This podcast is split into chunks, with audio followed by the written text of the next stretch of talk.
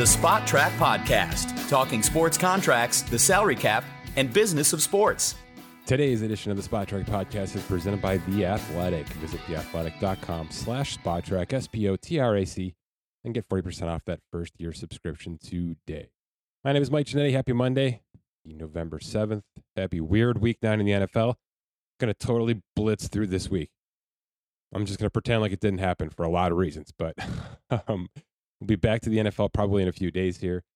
It's uh, officially Major League Baseball's offseason. We're going to start there. Cousin Dan's going to join me in a couple of seconds here. Break down the Mets because they're already starting their uh, path back to the NL East divisional contention with a big contract signing.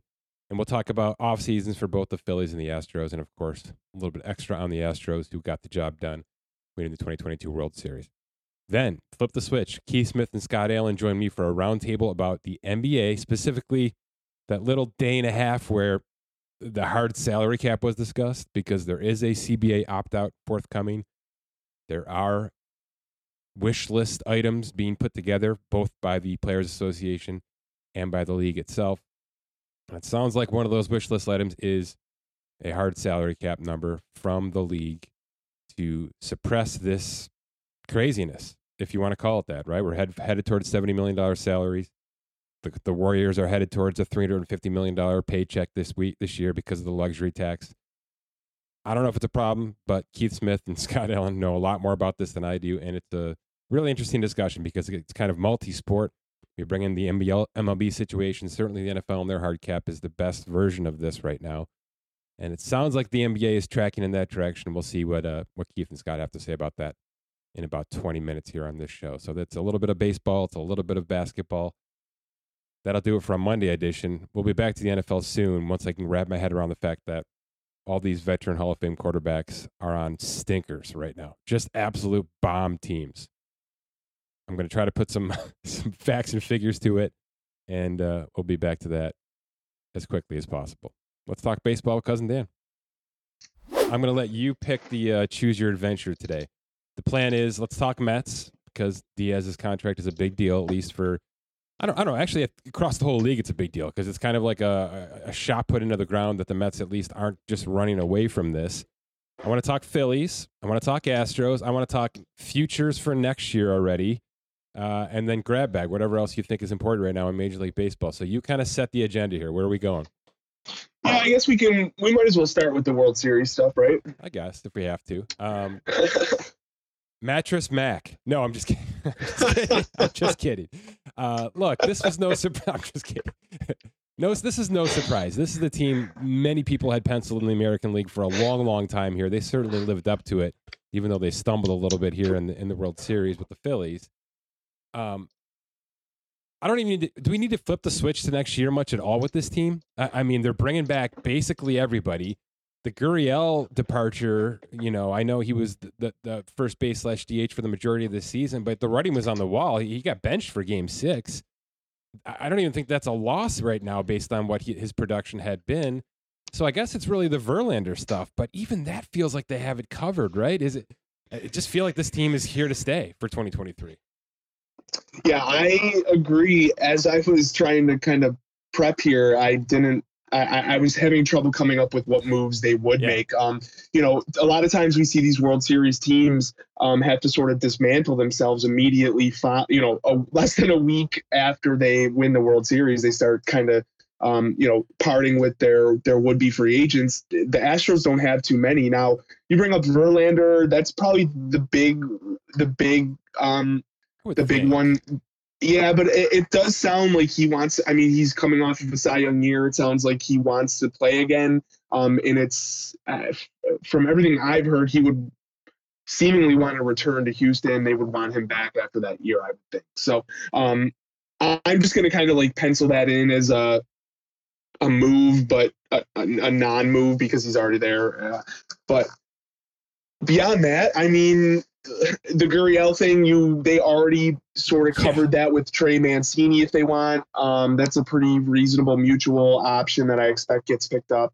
um, by both sides. But I I don't know. Do you think man? Have you heard anything? Do, do you think Mancini goes on? I don't know. or- He really was was a stinker down the stretch here. Um, I, that just seems to me like a position where they cut bait on everybody and just bring in one of the kids. Um, Matijevic, I think, played there a little bit. I think he can probably hold his own there at first base.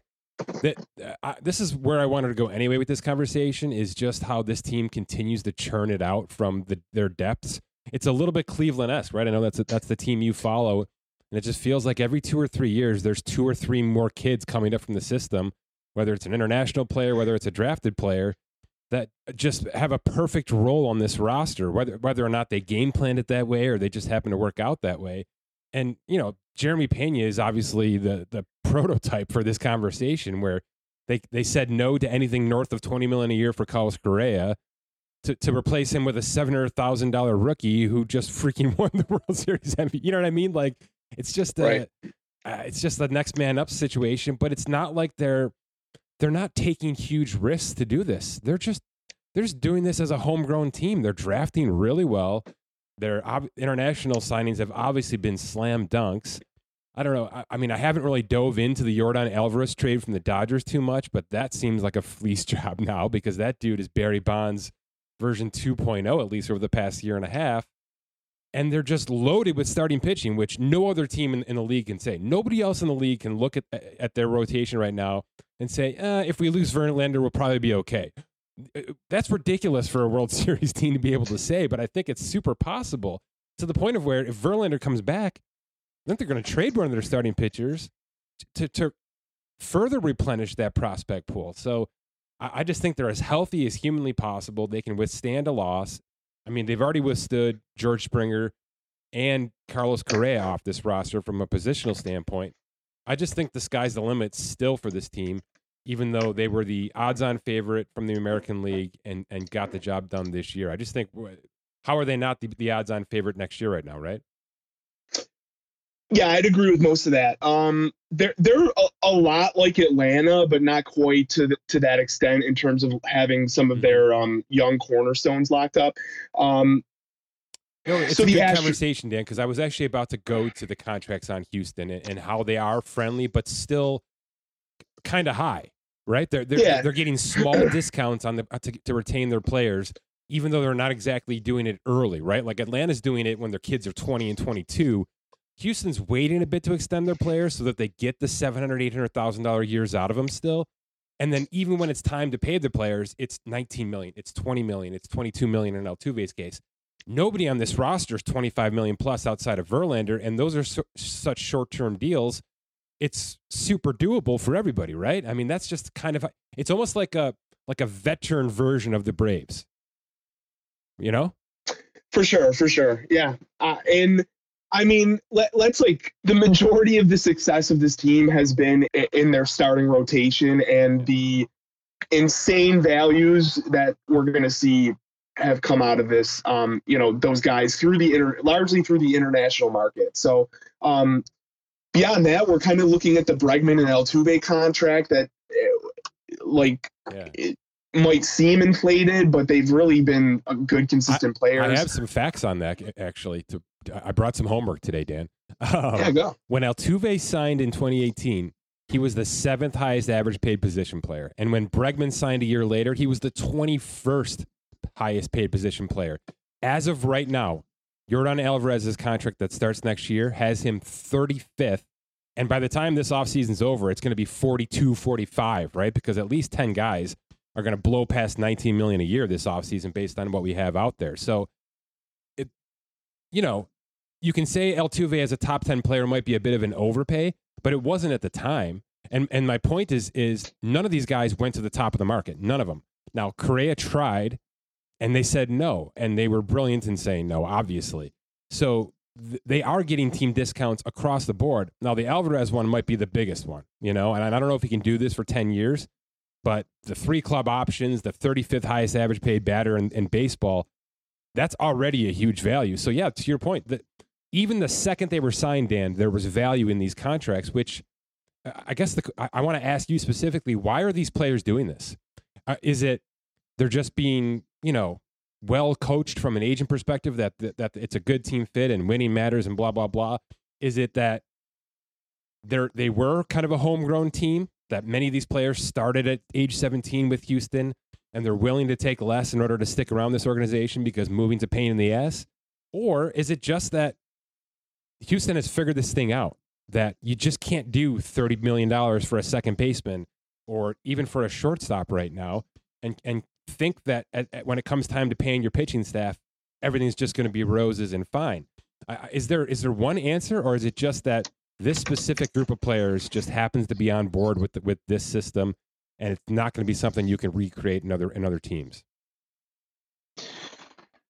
Uh, it's so hard to answer. I mean, just like from a broad context, it's it's guaranteed money in a player's pocket. I think first and foremost. Yeah. Um, I don't you know any of these players hates his twenty million a year, even though he probably could be making thirty if he hit the market, right? Right, exactly. And and let's say the Yordan Alvarez contract doesn't work out. I mean, we we project it to be a really good value by the end of it, right? But sure. let's say he has chronic knee issues that some people worry about, and it doesn't work out. The player is still getting paid, and from a player perspective, he's fine if he stays. Obviously, he signed that deal in Houston. He's fine with that. If for some reason he's still producing and that team is not competitive, there should be some sort of market for that player down the line. So he's not necessarily stuck there. Yep. And I think at least I personally don't don't really acknowledge that point often enough. I just look at these 10 year contracts and say, why would you want to stay in one spot um, without kind of looking at mm-hmm. the the factor that if that player is still playing at a high level five, six, seven years down the line, there will be opportunities for him to move out of town if that team that he signed it with is still not competitive. So, um, you know, from that perspective, I think these players just want to lock up long term, long term money. Uh, I mean, I agree. Beyond that, it's like, you know, it's the it's the question of take 200 million now mm-hmm. or wait and hope for 300 million right so that can be debated forever um, beyond that i think these teams do see uh, you know team houston will commit money um, obviously they intend to be contenders year in and year out that's that's a desirable place to be for a player yeah. um, there is some I, let, us just like kind of try and poke a hole in this team right um, sure. after 2016 like we all know they drafted really well leading up to that, turned into George Springer, Altuve, Bregman, these guys that um, helped win a World Series. But largely after that, after they like went all in on drafting, they they pretty much gutted a lot of that scouting department because they didn't really need to because they weren't drafting high in the in the it's interesting. Does this make sense, right? Yeah, so super interesting. The, now under the new general manager James Click, they've sort of revamped that a little bit. So their draft, uh, I, I'm I'm kind of I'm kind of being uh, you know indirect here, but I'm what I'm trying to say is their ramp their their drafting has not been that great in the last couple years. So there are some vulnerabilities in terms of you know we see the Dodgers always have a su- you know a supplement of guys they can go to in their minor league system. Houston, we've sort of seen a little bit of like a lack of depth here, but where it was made up for is in the starting rotation, which was largely done through the international market, which right? so without is where you should always have depth if possible, right? Ex- exactly. So if hypothetically speaking, if they weren't as successful in the international market and they were relying on some draft picks, some of those guys didn't hit. This team, I think, would be we would largely be looking at an aging, you know, yeah. an aging Alex Bregman, an aging Altuve, uh, and then it's pretty much Kyle Tucker, Alvarez, you know, yeah. and and a bunch of ancillary pieces, which all fit together really well. I'm just trying to poke holes in terms of like where this team could be direct, you know, the direction they could be headed. Now, I think they're set up very well because they still do have two years of Altuve, mm. Bregman. You have, um, you have Alvarez locked up for a while. You have Kyle Tucker in arbitration years, and you have all that starting staff almost beyond Verlander locked up pretty cheap. I mean, they'll be inflating arbitration salaries coming up, but um, I, I mean, it's kind of like a perfect storm of how they've been able to construct this maneuver it, um, which is different from Atlanta. I'm just trying to to separate the two. Where Atlanta just like Well, it is gotten- and it isn't. It is and it isn't. I'm diving a little deep here. Breg, Bregman was a pre-arb extension, and, and technically Alvarez was too. Um, you know, Altuve was sort sort of in the middle there of arbitration, but uh, the end game for all the all three of those contracts is between 31 and 33 years old for all those players, all of them. So that's that's what they're being sold when they're sitting down with this contract offer is look, we can give you $100 million today. And by age 31, 32, you're, you're either doing it again with us or you're hitting the open market and you can get, you know, your third, third big contract with somebody else. And you're not 35 years old. You're not 38 years old. You're still, you know, somewhat in your prime years with a chance to redo this again. So you can either wait and try to get 200 million all at one time with one big contract, or we'll give you half of it now. And if you want to do half of it with somebody else later, that's fine with us if, if the timing is right. I, I think that's exactly how all these teams need to start operating. And really, the Braves have done that, Dan. And they've done it three times this, right? If we say that Houston has three players like this, I think the Braves have eight. So, so yeah, exactly. yeah, they're going to be the poster child for what this thing could look like if you're aggressively trying to keep all of your players financially speaking at age 24. You know, you mentioned the depth of the starting pitching. The fourth biggest contract on this team right now in Houston, and the, the largest pitching contract on this roster is Lance McCullers, who had eight starts this year. He only made two thirds of his starts last year because of injuries. Th- this guy's going to be like getting a free agent back. You know what I mean? He, he's going to be like a free agent acquisition for this team because he's already under contract for three more years, and he's one of the highest paid tax con- salaries on this roster.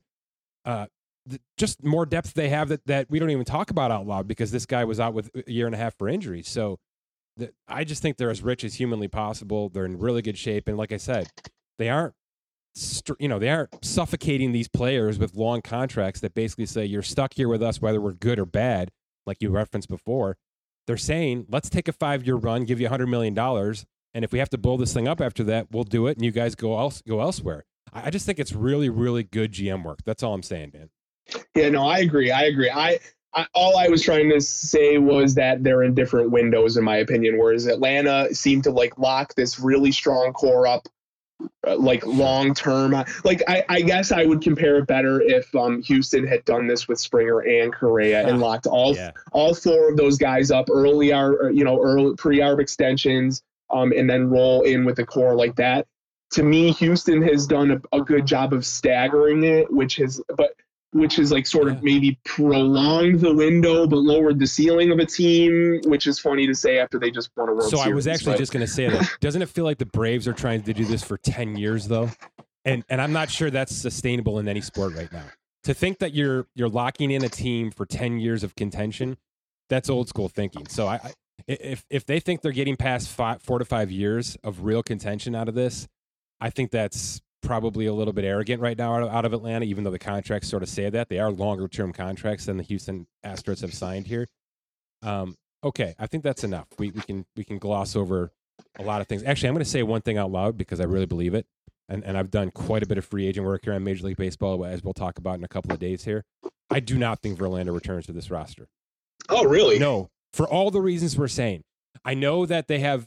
Look, Verlander got. I think it was top three. I have it right here. Let me let me look. I believe when they signed his sixty-six million dollar extension, which was a two-year onto a plus one, so essentially a three-year contract, he was the fourth highest starting pitcher in, in baseball at the time. And then that tack on twenty-five year plus the option here, that made him the seventh highest. Obviously, it's extremely good money, and he's aging, right? But the the Scherzer stuff, the what I think is about to happen with Degrom, I, I even think Kershaw is going to be in this conversation here in a couple of weeks. I, why would Verlander take less than 35, 40, 42 right now, right? And and I do think Dan, there are teams, especially on the East Coast, where I think he wants to be. I, that that is some of the in between the line stuff I've been reading. I think there's some family stuff on the East Coast that he would prefer to be in. I think a team like Toronto is going to come in with a huge offer, huge. So that's kind of my hot take for a Monday morning here is Toronto Wow. ov- overpays for Justin Verlander for two to three years and, and pulls him off this roster. Interesting. Yeah. Phillies, was it just a blip on the radar? That's all I can think about when I think about this 2022 Phillies team is that it was just lightning in a bottle. They rode the wave as far as they could, and I'm not sure they can get back here next year. I really don't.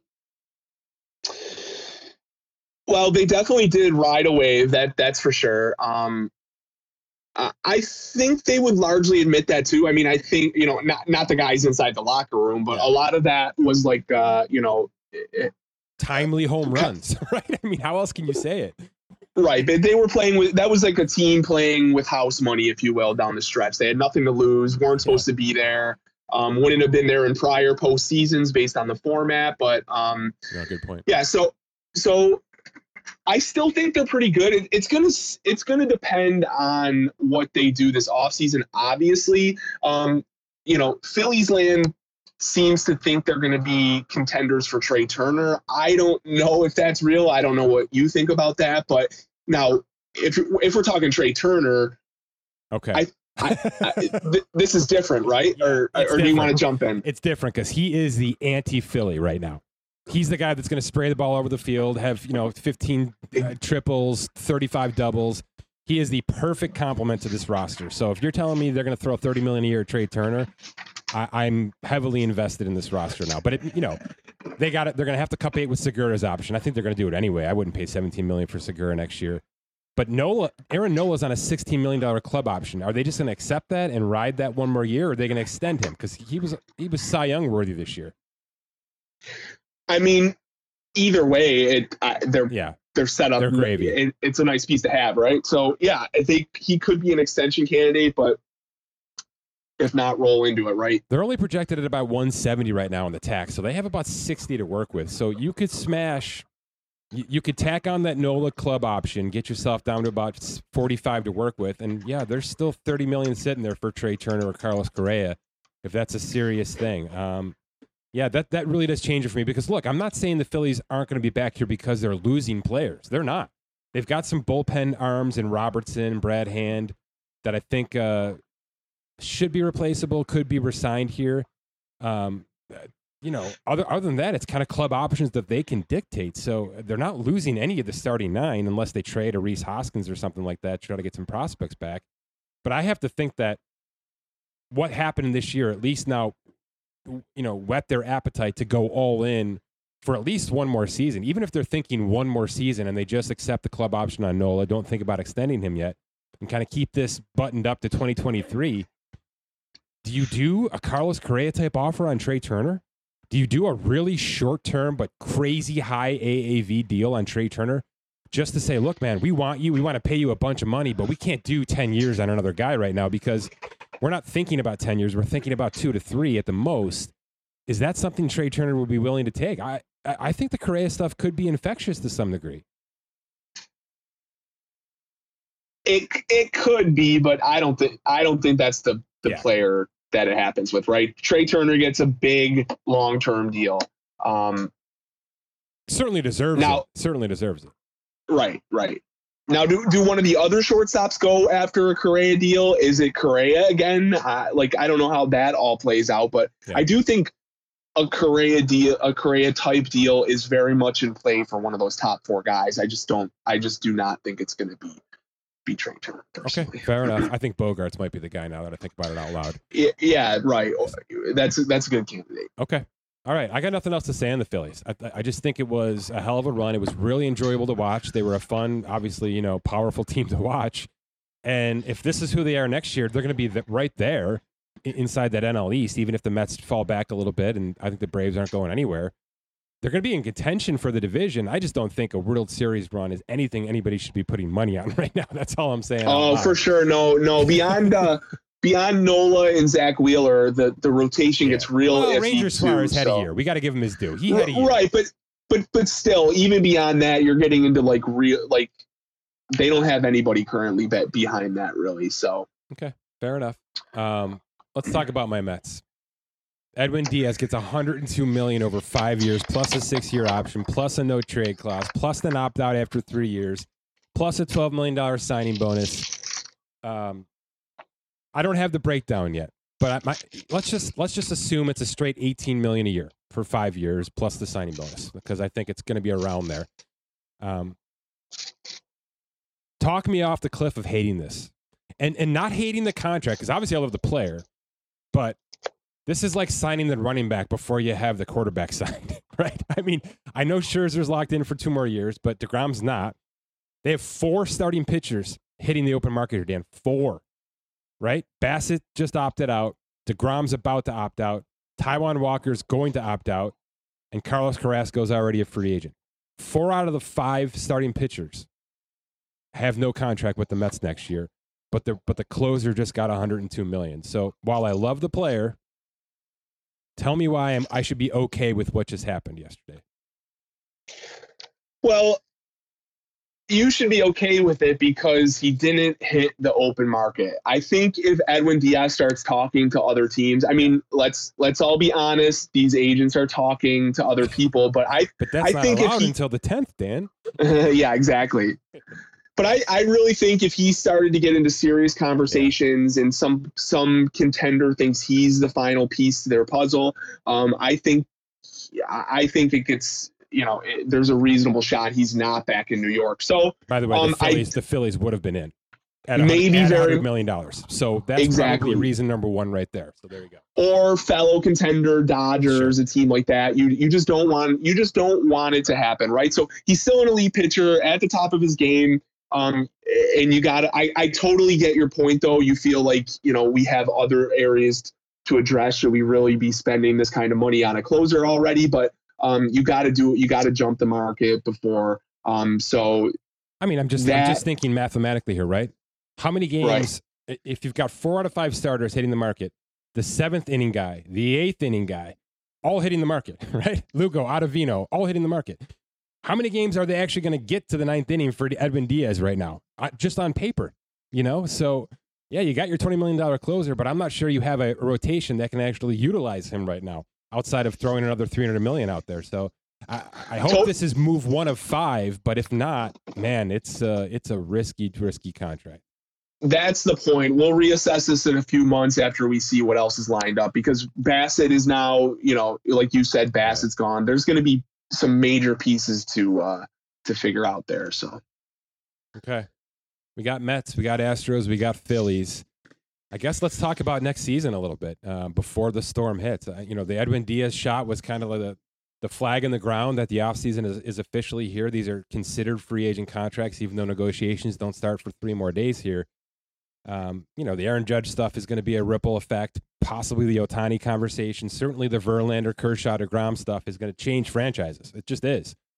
Um, but before we get there, I, I I don't have any notes for you. I don't have. I'm I'm hoping you're not cheating. Just tell me who the top five World Series favorites are right now via DraftKings Sportsbook. Dan, give me your best guess. um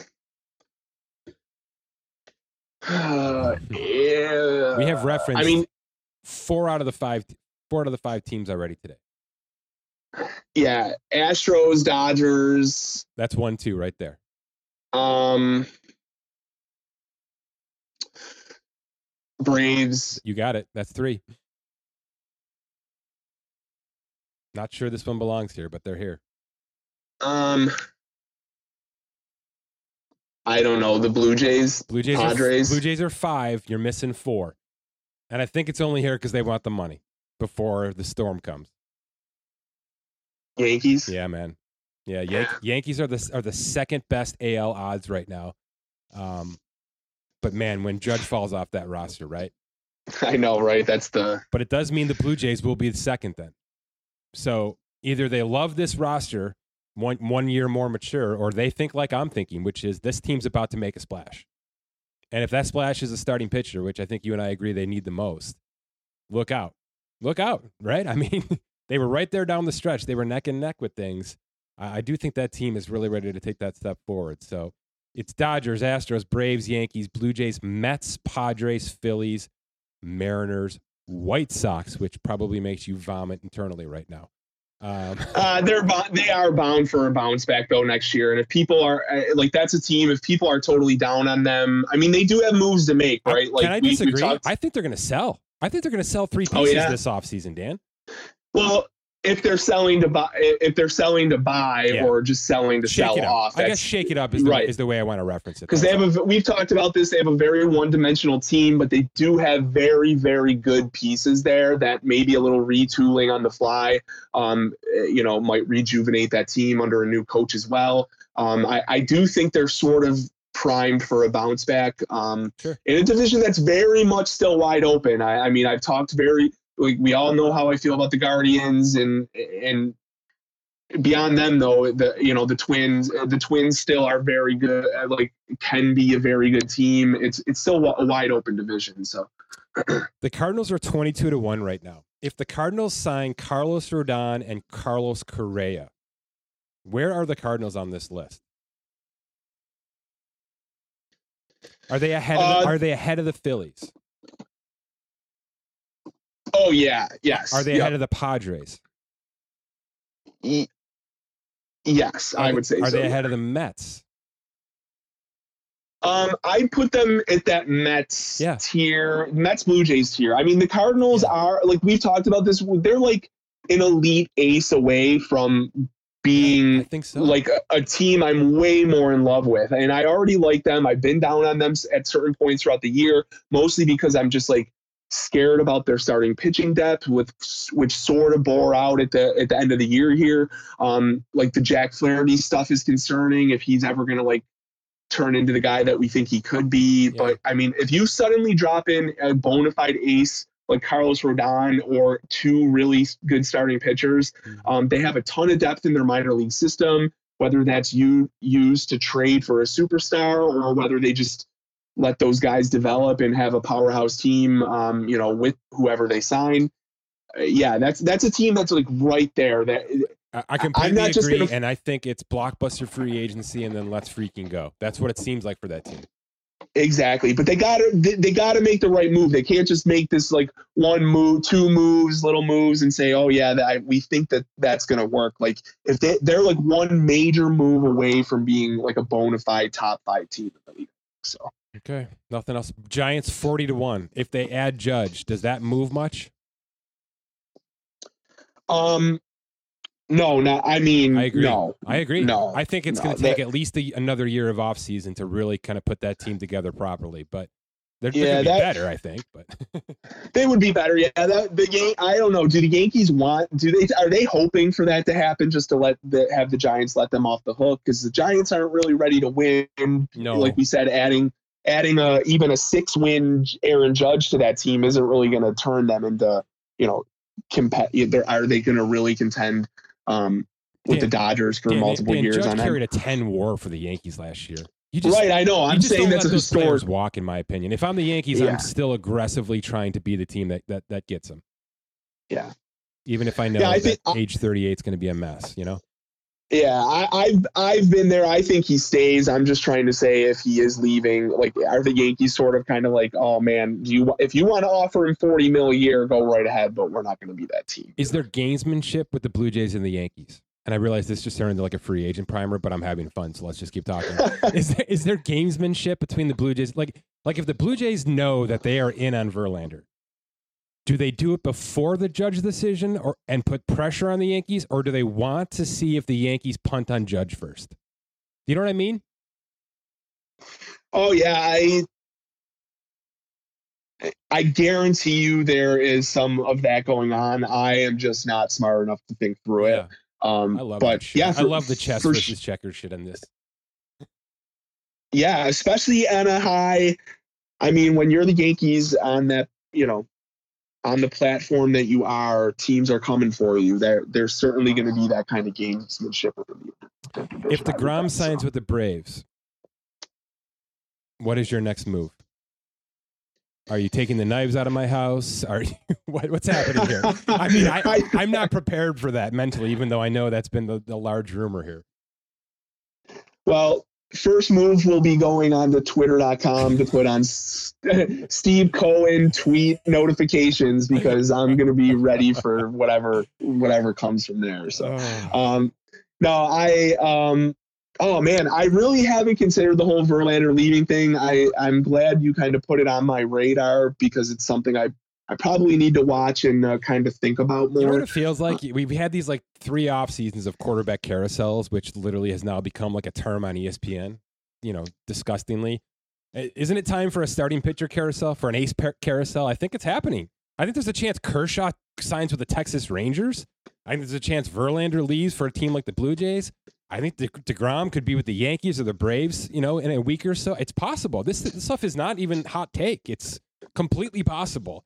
Um, and like we said, the Cardinals could go all in on superstars here. So I, there's some serious, serious movement possible here. And we haven't even talked about the trade market, which could have just as much strength out there if a player like Ohtani starts getting, you know, talked about, which I believe will happen at least to some degree. So five aces could be moving this offseason. That's not for nothing.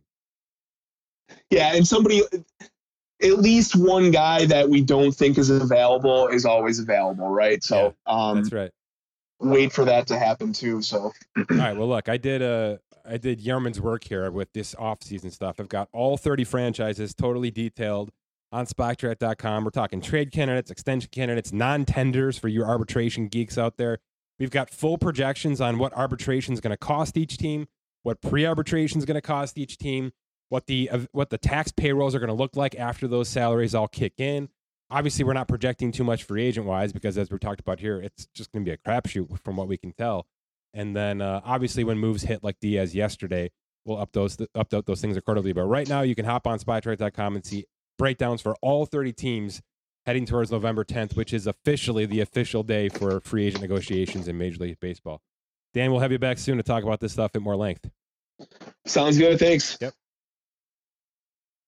All right, let's bring in Keith Smith and Scott Allen and talk hard salary caps in the in the, in the NBA. All right, Keith Smith is here. Scott Allen is here. There's some NBA news. I think it's news. Keith, I'm going to start with that. Um, you know, in the middle of the NFL mess and the World Series and the beginning of a couple of these other league seasons, Woj and Shams dropped a bit of a bomb here on us, which I think, you know, has some sea legs a little bit, right? The, the December 15th opt out deadline for the NBA CBA is about a month away here. The lists are being created, right? The wish list for both sides here, Players Association and the league. I assume the opt out's going to happen. I think there's enough on the table here to say, let's at least start over with a few things, even though the league is healthy and, and everybody's making a ton of money. Just explain to us exactly what has been proposed specifically with this salary cap, and uh, and then we'll talk about you know what you think, what Scott thinks. We'll go from there. Sure. Yeah. I think the big one that is on the table is it sounds like the league wants and did they're they're dressing it up all kinds of ways, but I think they really want a hard cap is what it ultimately amounts to is they want a number where it's you cannot spend past this number. Now they're they're calling it an upper spending limit. I've heard it called an upper salary limit, whatever they want to call it. it it's a hard cap. They want to be able to say, uh, hey, Golden State Warriors, LA Clippers, Brooklyn Nets uh, you have to stay at 140 million or so, or whatever they call the number to be. Um, that's where it is, and there may still be a luxury tax component to that or not. Um, likely would still be, but they basically want to say a team like the Warriors, who I wrote about for the site, mm. you know, they've spent, spent, spent just to keep their team together uh, basically you can't do that anymore. Like you've got to let some of those guys go and make some tough decisions. So that's the big one. There's a handful of other smaller things that are going to be on the table uh, that we know about already um, that are being discussed, but but it's that hard cap that's the big one that's got kind of everybody in a tizzy right now. All right, so I think you kind of framed your your answer to the second question already, right? You're you're not happy with this, or at least you're not happy in the reasoning for why it's being discussed, right? Which is basically the warrior spending situation. Yeah, I think it's a little uh, overblown. To be quite honest with you, I don't think uh, we have to worry about this becoming a regular thing. Um, I don't know how many teams are going to uh, draft and develop uh, three Hall of Fame level guys at the same time. Uh, then have a cap spike, which allows them to add a fourth Hall of Fame level guy. Then have two gap years while still keeping everybody else there and get high draft picks and develop those players into players as well. Uh, that seems pretty unlikely to be a repeatable thing that that happens to me. Um, I get it. The Clippers and the Nets aren't in that boat, and they've you know they managed to push their salary up very very high. But the league's always been like this. There's always been a few teams that are outspending everybody. It's just the Warriors are doing it and winning. Nobody cares that the Clippers and Nets are doing it and they're out in the first round of the playoffs. Nobody really seems to care about that. It's it's really the Warriors. So I think it's all a little bit overblown. All right, smooth transition. Scott, your first question was going to be Is this really a problem that should be addressed? Because, you know, we've seen this with the NFL. It, kind of is the DNA of the NFL. The salary cap, whether you love it, hate it, well, you know, understand it or not, it is the the foundation of how the NFL operates. It couldn't be further away from how the NBA operates. Right? I mean, there's there's like a, a team and a half that has salary cap space on an annual basis in the NBA. So it's more about the tax situation so is there a need to actually go this route, or is what Keith's saying? Is this just an immediate overreaction to what the Warriors have done for three to five years here? No, I agree with Keith. I think it's an immediate overreaction to what has happened and what could happen with the salaries that continuing to increase. I think they have some other fish to fry. And Keith and I have talked about it. Extension rules. Something's got to happen with those. Um, I, I, would rather see some tax relief to a Golden State Warriors or a Memphis when they get up there or Denver with uh, you know signing and retaining your own players and to multiple extensions and giving them some tax relief from that aspect as opposed to let's just throw a, a hard tax number up there and you can't go above it because I think there's going to be more uh, repercussions than initially in, anticipated with that. Uh, what I mean by that is if Golden State Warriors are being hindered by that right now, if it was in place, you know, that would mean that they they can't sign players to 10 day contracts or anything to go over that if there were any injuries. So for those high teams, there's going to be some uh, repercussions, and then there's going to even more movement in the league than there already is. And whether or not that's a good thing, uh, t- too much movement could be a bad thing. Yeah, I was about to go there, which is uh, we already treat the NBA as if it's just a round robin and on, in a positive way. I think having superstars moving every offseason couldn't be better for everybody who works in and around this league. I mean, it's just constant content and it's unlike any other sport. Some of these other sports I think are trying to get to this because it is really, really good for business for a lot of people. Um, I don't think they need more of that. That's not what this is about. So I guess I, I have to ask this question, even though it's kind of kitschy is this about suppressing salaries for players, Keith? Because there is a formula in place that ties maximum elite player salaries to whatever tax or cap max there would be. Is this just a new line that can be drawn? Because on the horizon here are $75 million per year contracts. I mean, it's just a reality. I at first glance, I want to say yes, like that, that's what this is about. But the reality is, under the current CBA, and there's no expectation this will change, the players are going to get between 49 and 51% of the basketball revenue anyway.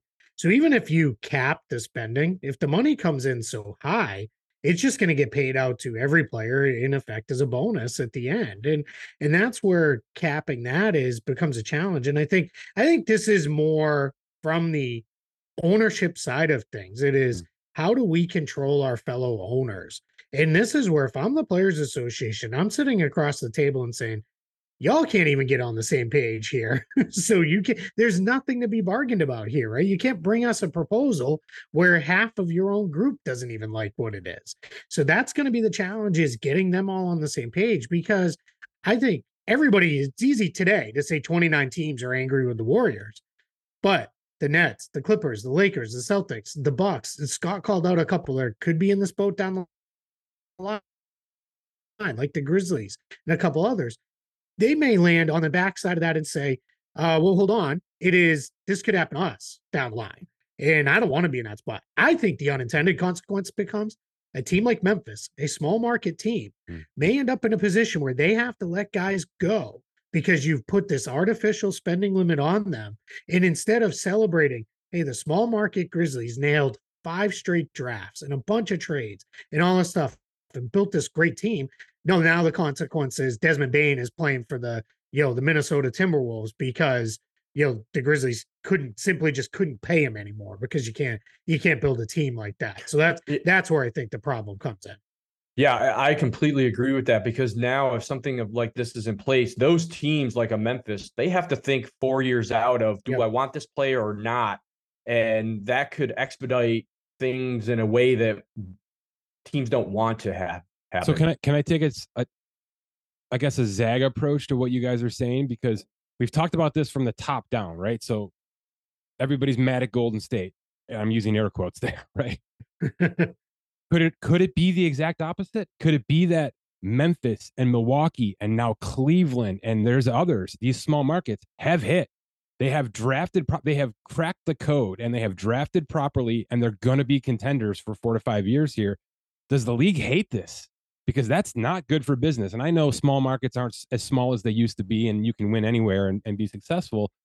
But, you know, Brooklyn's a mess. The Knicks are still in mess. The Lakers are a mess. The Clippers appear to be a kind of a mess.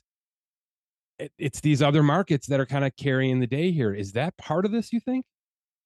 I don't think so because I think the NBA, being a very much a player driven league, mm. there are only a handful of true blue blood franchises where it's if it's Celtics Lakers in the finals, you may get some people to tune in and watch just because it's Celtics versus Lakers. But the reality is the NBA, I don't think necessarily cares where Ja Morant is playing, as mm. long as Ja Morant is playing. Right. That's where it's, you know, hey, get if Memphis can build the best team around him and Ja Morant, who is rapidly becoming a super duper star in front of our eyes, can be playing late into the playoffs and can maybe even make a finals, that's great because we'll market it. I mean, I look at it, it, it, it never was firmer for me when Kevin Durant and Russell Westbrook became two of the biggest stars in the league playing for the Oklahoma City Thunder. Mm-hmm. I mean, you know, arguably one of the smallest markets we have in professional sports. They they exploded into you know super duper stardom, and I really look at it as yeah, it just the way the NBA is structured. I don't think they necessarily care because I don't think they need to pull in the the you know the coastal cities, you know the the east and west coast, you know elite cities. I don't think they're overly concerned about that. Outside of yeah, as long as they get their Lakers in there every mm-hmm. once in a while, the Celtics in there every once in a while, they're okay. But yeah, let's get the star players there versus that, and the best way to get them there, let them build really good teams. Yeah, that's fair. Scott, is this about tanking them? Because tanking's in the forefront of this. Victor Wembanyama, there's certainly going to be a good draft class here. I don't think we've seen too much action to that degree. I mean, we're going to see it after the trade deadline. It's going to ramp up once the timing gets closer. so we have the tanking side of it, and then we also have the revenue sharing side of it. And I think if you put those two ideas together, you can kind of, you know, get yourself to six teams on an annual basis. And the more Golden State spends, the more the Clippers spend. Right now, the more those lower market share teams are earning because there's trickle down effect from the tax bills. I I think I read it properly. I'm not sure if you read it as well. It looked like there was a nugget inside of uh, piece here that said that was going to change. That not only are we going hard cap, but we're taking away that luxury tax revenue sharing. We're, we're, we're gonna we're gonna feed our smaller mouths in a different manner. Is that a part of this? You think is that is that teams are just kind of sitting with their hands under their butts too much and letting things happen and just kind of making profits off some of the bigger teams?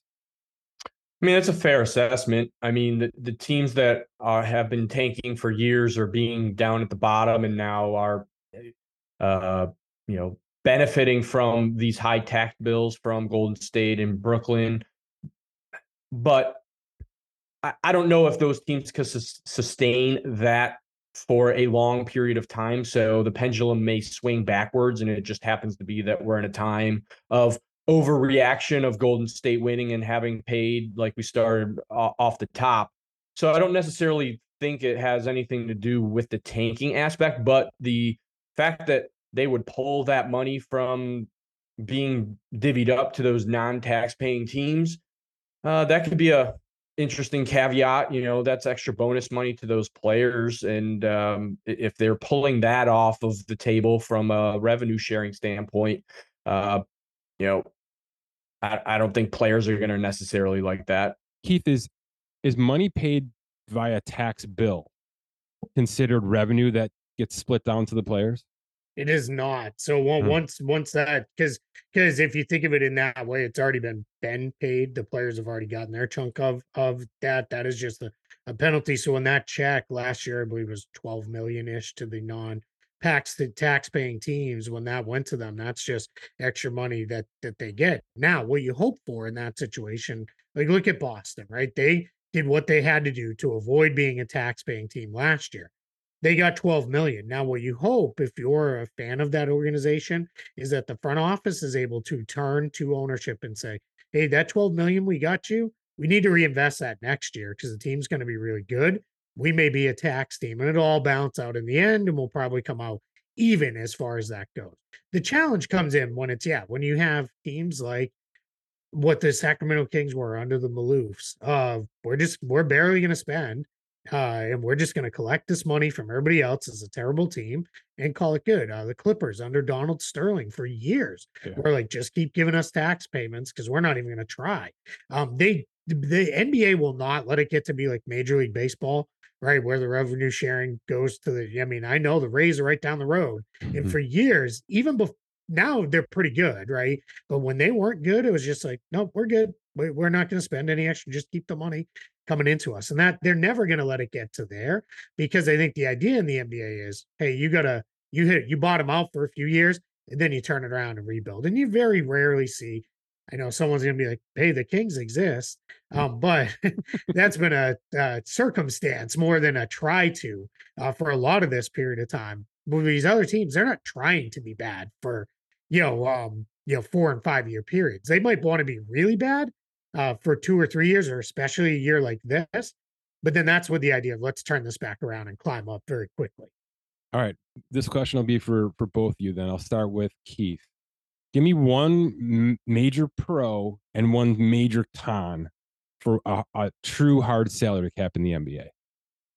The major pro is it then does truly become an even playing field that takes market size out of the mix. You believe that will happen at I, some I point in time, eight to ten years, it'll flatten out to a point that, that there's real, real parity. I, I think it could. I, I think there is the potential there where you. I mean, Orlando is not as big a market as New York. It never will be. Um, you could balance it out that way. They, you can't charge the same amount for tickets that you can charge.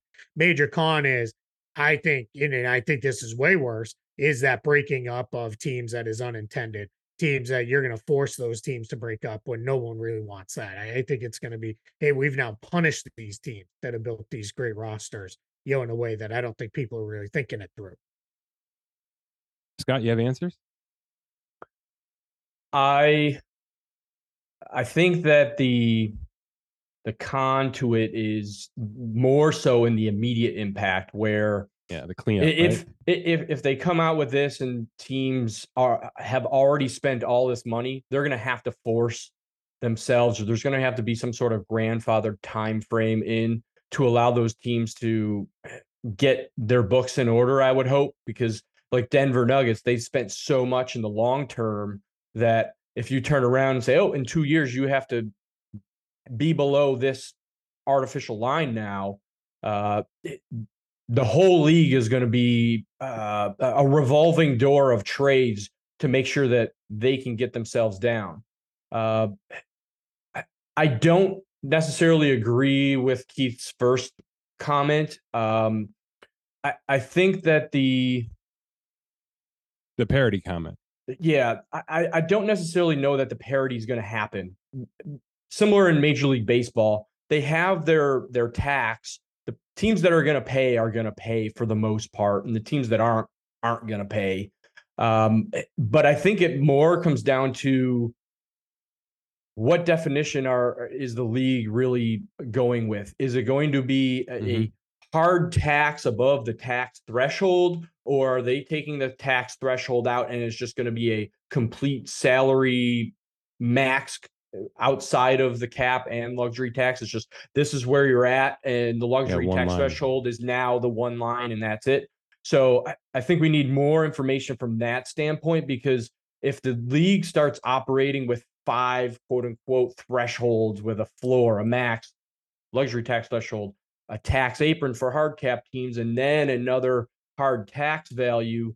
That's five things that the league has to operate from a book standpoint, and that could get to be uh, outrageous.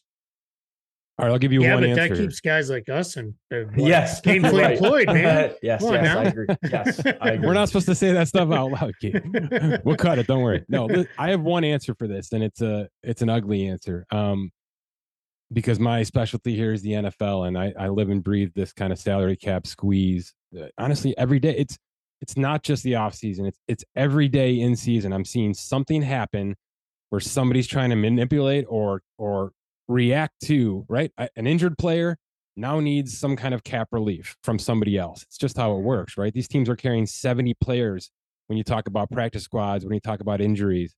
Um, and it's all under one number, one hard number. And if that's where the NBA thinks they're going, I'm going to tell you two things that are going to happen immediately.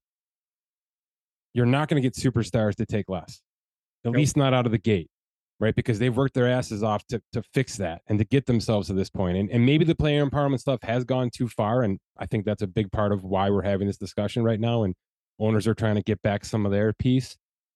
But you're going to see that gap widen between the A's and the D's like we've never seen it in this sport. And I, it's it's as bad as it's ever been in the NFL. I mean, we have positions in the NFL right now that are bottoming out financially because the cap isn't rising, or teams just simply say it's not worth our dollars to bring you up. The NBA is in such a good place, in my opinion, that we're almost positionless. We've talked about this. It's almost a mm-hmm. positionless league, especially when it comes to money. If you can produce a certain amount of stats and some advanced analytics and, and your minutes, you know, kind of match up, you're worth the same amount of money, whether you're a point guard or a big man in this league right now. That's a beautiful thing. And not many sports have this. To some degree, baseball has gone to this, but not not as, you know, not in really a sexy manner.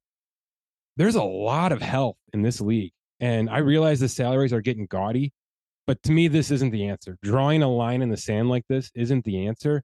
And I talked about this with Scott offline. Um, I know you don't want the NBA to turn into Major League Baseball, Keith, and you've got one of the worst examples, maybe two of the best examples in Miami and, and Tampa right around you there um, of why we shouldn't do that.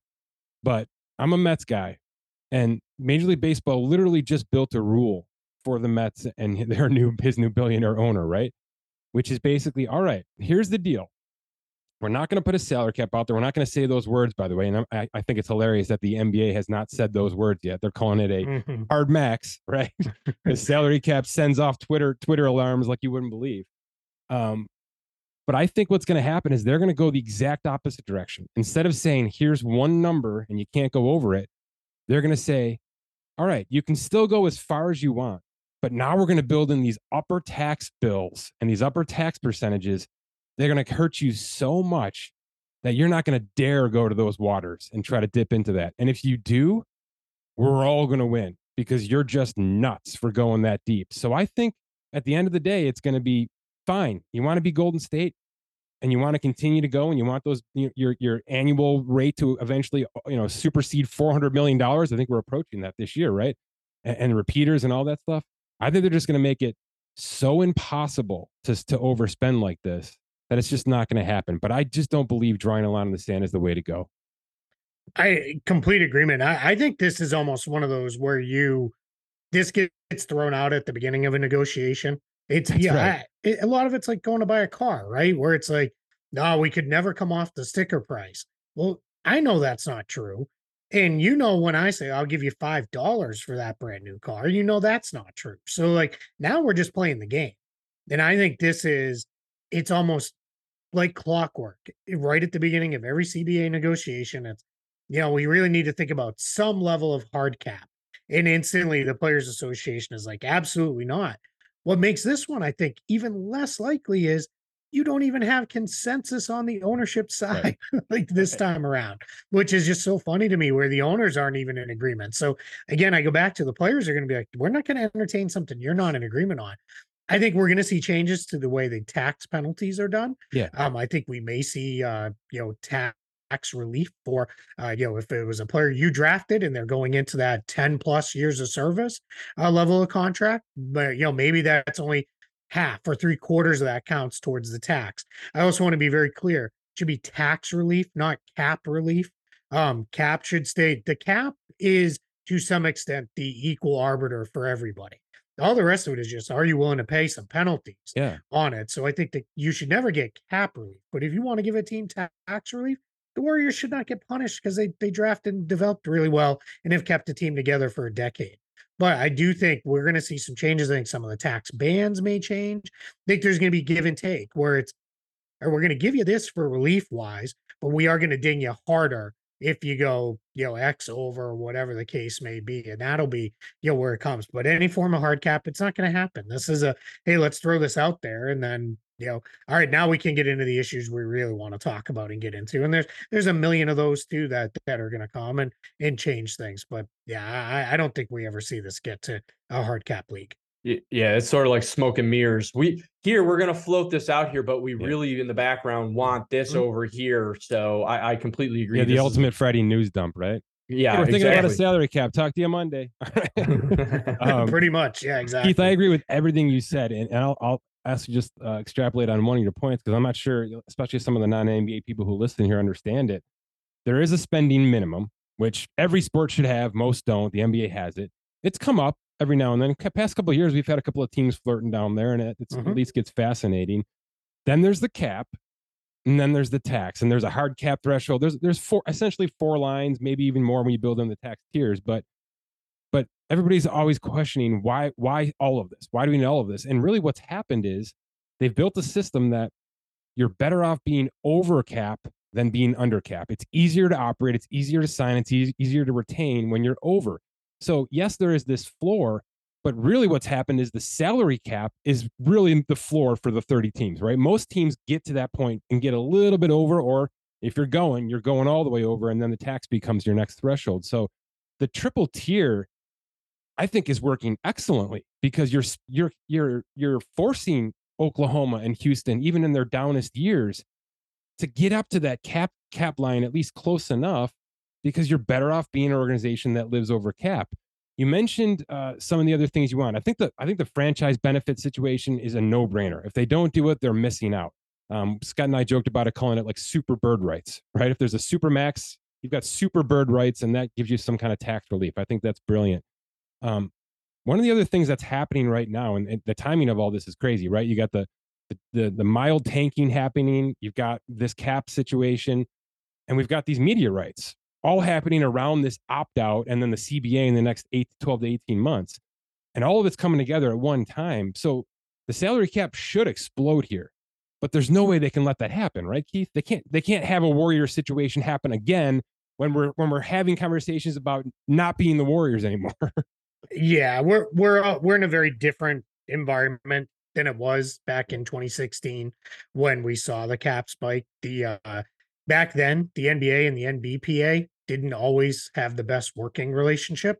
It was almost like our we we we locked you out multiple times and you know you we forced you into X, Y, and Z and and just now we're doing this just so we can play. They've gotten through three pandemic impacted seasons. They got through the whole bubble. Um, I'm not going to say it was easy, but they get through it as well as I think any professional sports league did. They I played in a they did. conference room, Keith. Yeah, We're right? forgetting about this. Like it's unbelievable. yeah, so they they really did. They made it through that, and I think what's really important to remember too with with, with this is that relationship is better. So now when they come with a proposal for cap smoothing, which is, hey, the cap should go up by 30 million. And I'm just plucking that number out of thin air, but should go up by 30 million from one season to the next. It's not that uh Giannis is gonna get a 60 million dollar contract. No one cares about that. It's that some tier you know X guy Yeah, All the way Mozgov, down. right? yeah, Mozgov, Luol Deng are going to be getting money. And the thing is, the cap spike benefits exactly one group, one off season, and that is it. They're going to get a bunch of contracts they shouldn't get it because, to your point, they got to spend the money anyway. So might as well spend it and go get a couple guys that maybe are marginal improvements. So we're going to see some form of smoothing come in. I think where we may see two fights that I think are going to be very interesting is one is the players already get their chunk of the media rights deal through their their percentage of the BRI, through their 50% roughly. The media rights are a part of that. That's what causes the cap to go up. That's what causes salaries to go up. The thing they get 0% of, which is coming right after, it's going to go CBA, it's Mm, going to go media rights, is going to be expansion. Yeah. It's coming. Adam Silver has mentioned it every single press conference he has done in the last year and a half as it's something we're starting to look into. In where it had been with since he had taken over, it was not on the table, not even thinking about it, don't care. So it's clear to me it's coming. You don't have Seattle doing everything they're doing, everything Las Vegas is doing without some assurances. We're very heavily in the mix to get team. Players get zero of that when that gets bought into. Now, there's reasons for that because ownership has to then take their slice of the pie and divvy it up instead of 30 ways, it'll be 32 ways. So, but from the player side, what's going to be very fascinating to me is how do you balance that? They're going to want a chunk of those expansion fees, but I think they're going to get pushed with, hey, you got 34 more playing jobs. You got 60 more play or uh, I'm sorry, 40 more playing jobs going into training camps and the like.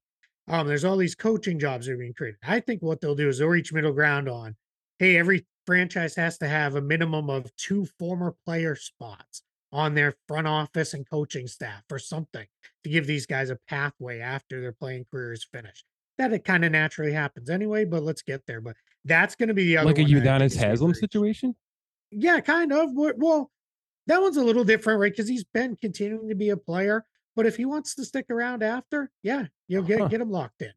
You'll have to get get him signed into to a uh, you know into a you know post career playing job. And we're seeing some guys come into that where we see them come in and it's um you know they they come in on the back end of it and it's hey we're gonna get this guy in on, on this anyway. So I think I do think that's gonna be a major discussion point of all right, we're not going to give you a chunk of the expansion fees direct, but what else can we do beyond you know all the extra jobs that'll naturally be created for players? What else can we do beyond that to help you out here? Because we're not going to give you a chunk of that. What will probably be my guess is somewhere between three and four million per team or billion in mm. expansion fees. I, I can't imagine they're going to say, you know, yeah, hey, take some of that eight billion dollars because that they they that's their payment for splitting up the TV rights and everything else. Uh, 32 ways versus 30. Boy, they couldn't have more to discuss with the CBA. Yeah. I mean, they are It's gonna be they are chock full. Uh, Yep. We're not we're not anticipating a lockout though, right here, guys? No, no way, right? so. Everything's too good. Am, am I crazy? Is like an outsider looking in. This league is healthy as hell. Yeah. Uh, Mike, my saying on that is it's it's everybody knows it's better to have a half a watermelon than a whole grape.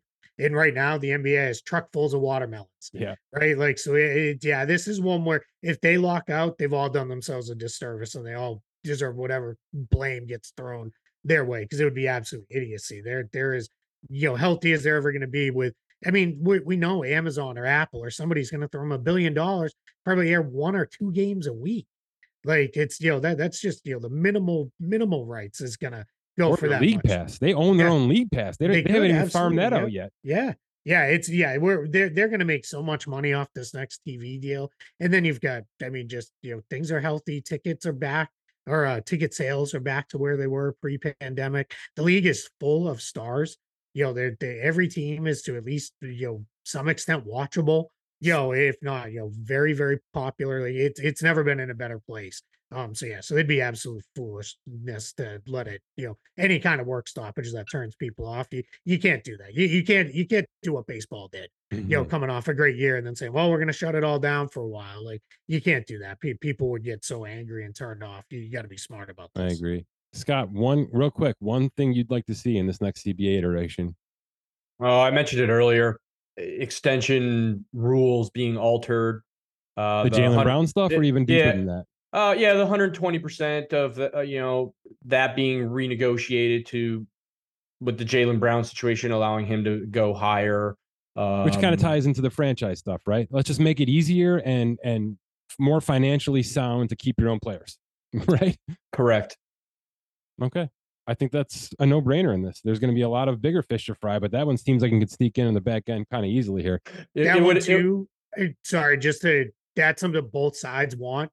Teams and players both want to fix those extension rules, and those are easy ones to Yep. get fixed, right? I, I do think we're we're going to definitely see some changes to the extension rules for sure. All right, guys, it's early, but this was a good discussion. I'm sure we'll be doing this three or four more times. yeah, you know, once they officially opt out and then the, the, the, laundry lists actually come out publicly, right? We get to see what they're actually going to start no talking doubt. about here. Right. So you got to talk about, guys. Thanks, man. Thanks. Thank you. My thanks to Keith and Scott. Good stuff on the NBA. It sounds like the CBA stuff is going to get really fascinating soon. We'll see if the opt out happens and what kind of public announcements are made with what's being asked for. Certainly, Keith's going to be on top of all that stuff, so we'll have him back as much as possible for that. My thanks to cousin Dan. Got a little long winded there with the free agency stuff, but look, this is going to be a unique year. There are superstars galore, either outright available or potentially available via the trade, and uh, the big boys are going to be in. So whenever you've got big teams spending big dollars, it's going to be fun. So the next couple of months in Major League Baseball will be cousin Dan and I kind of geeking out on that, and of course we'll get back to the NFL here soon when we figure out what the hell is going on with Tom Brady, Aaron Rodgers, Matthew Stafford, Russell Wilson, and the rest of the superstar quarterbacks that are in the middle of the pack right now, at the very least. For Scott Allen, my name is Mike Ginnitti. Thanks for listening to this edition of the Spotrac Podcast.